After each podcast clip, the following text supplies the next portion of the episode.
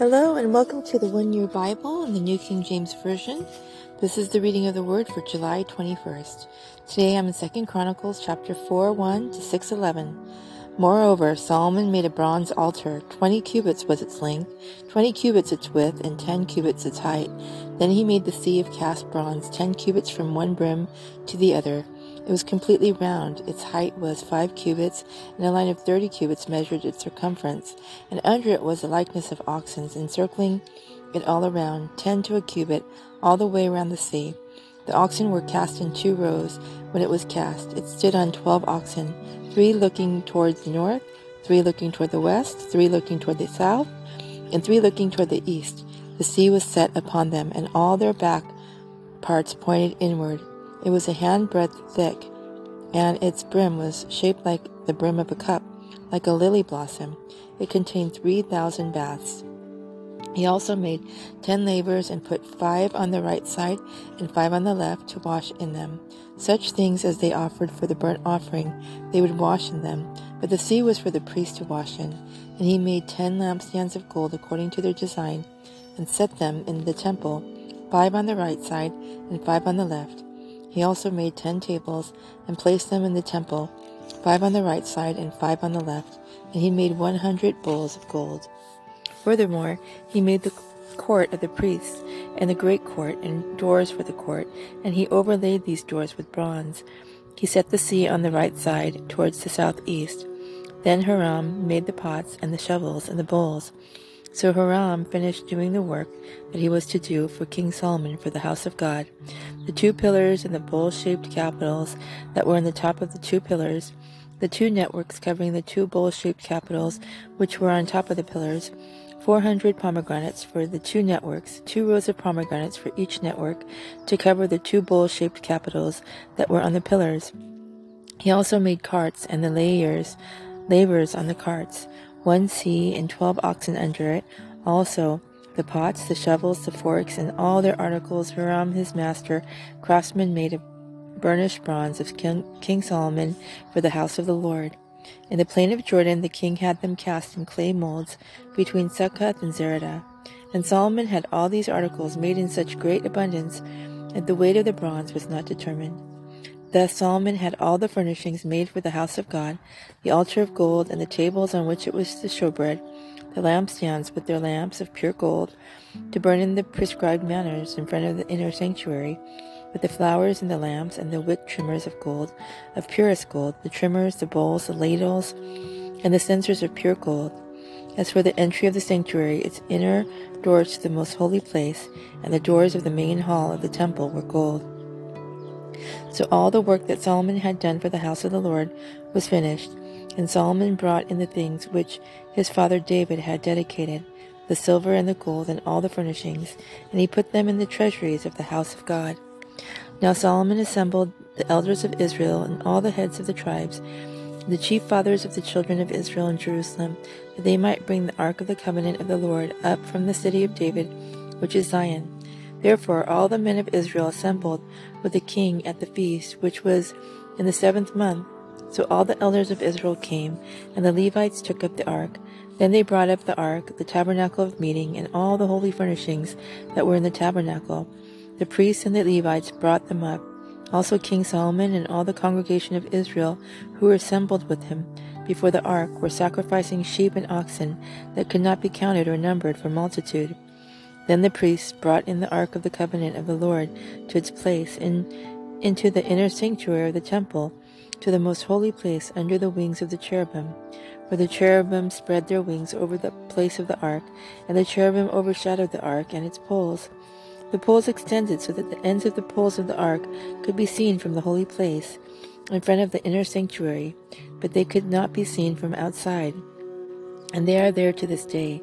Nothing was in the ark except the two tablets which Moses put there at Horeb when the Lord made a covenant with the children of Israel when they had come out of Egypt. And it came to pass when the priests came out of the most holy place, for all the priests who were present had sanctified themselves without keeping to their division, and the Levites who were the singers, all those of Asaph and Heman and Jeduthun and with their sons and their brethren, stood at the east end of the altar, clothed in white linen, having cymbals, stringed instruments, and harps, and with them one hundred and twenty priests sounding with trumpets. Indeed, it came to pass, when the trumpeters and singers were as one, to make one sound to be heard, in praising and thanking the Lord, and when they lifted up their voice with the trumpets, and cymbals and instruments of music, and praised the Lord, saying, For he is good, for his mercy endures forever that the house, the house of the Lord, was filled with the cloud, so that the priests could not continue ministering because of the cloud, for the glory of the Lord filled the house of God. Then Solomon spoke. The Lord said he would dwell in the dark cloud. I have surely built you an exalted house, and a place for you to dwell in forever. Then the king turned around and blessed the whole assembly of Israel, while all the assembly of Israel was standing. And he said, Blessed be the Lord God of Israel, who has fulfilled with his hands what he spoke with his mouth to my father David, saying, Since the day that I brought my people out of the land of Egypt, I have chosen no city from any tribe of Israel in which to build a house, that my name might be there, nor did I choose any man to be a ruler over my people Israel. Yet I have chosen Jerusalem, that my name may be there, and I have chosen David to be over my people Israel. Now it was in the heart of my father David to build a temple for the name of the Lord God of Israel. For the Lord said to my father David, Whereas it was in your heart to build a temple for my name, and you did well in that, it was your heart, it was in your heart. Nevertheless, you shall not build the temple, but your son, who will come from your body, he shall build the temple for my name. So the Lord has fulfilled his word, which he spoke, and I have filled the position of my father David, and sit on the throne of Israel as the Lord promised, and I have built the temple for the name of the Lord God of Israel. And there I have put the ark, in which is the covenant of the Lord, which he made with the children of Israel.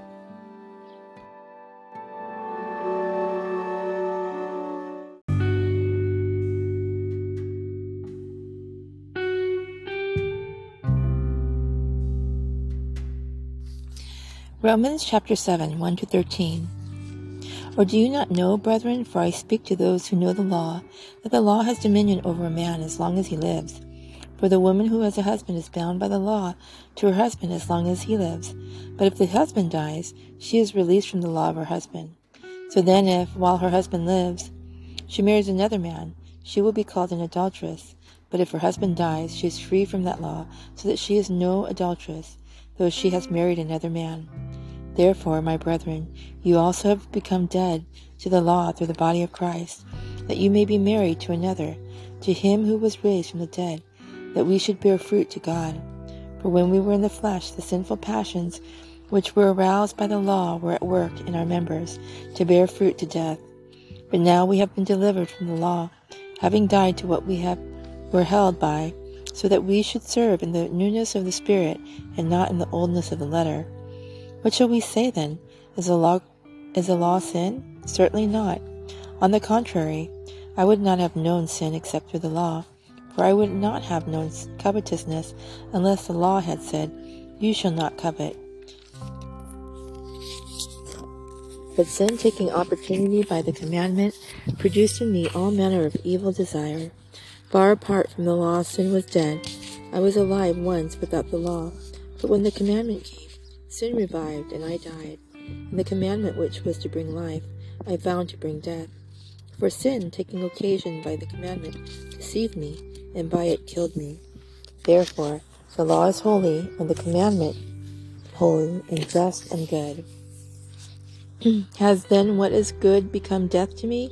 Certainly not, but sin that it might appear sin was producing death in me through what is good so that sin through the commandment might become exceedingly sinful.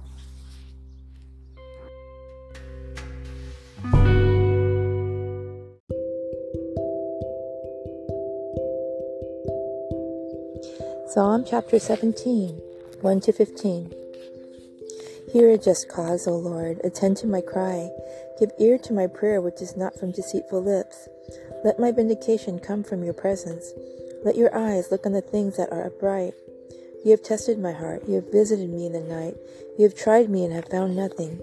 I have purposed that my mouth shall not transgress concerning the works of men, By the word of your lips I have kept away from the paths of the destroyer. Uphold my step in your paths, that my footsteps may not slip. I have called upon you, for you will hear me, O God. Incline your ear to me and hear my speech. Show your marvelous loving kindness by your right hand.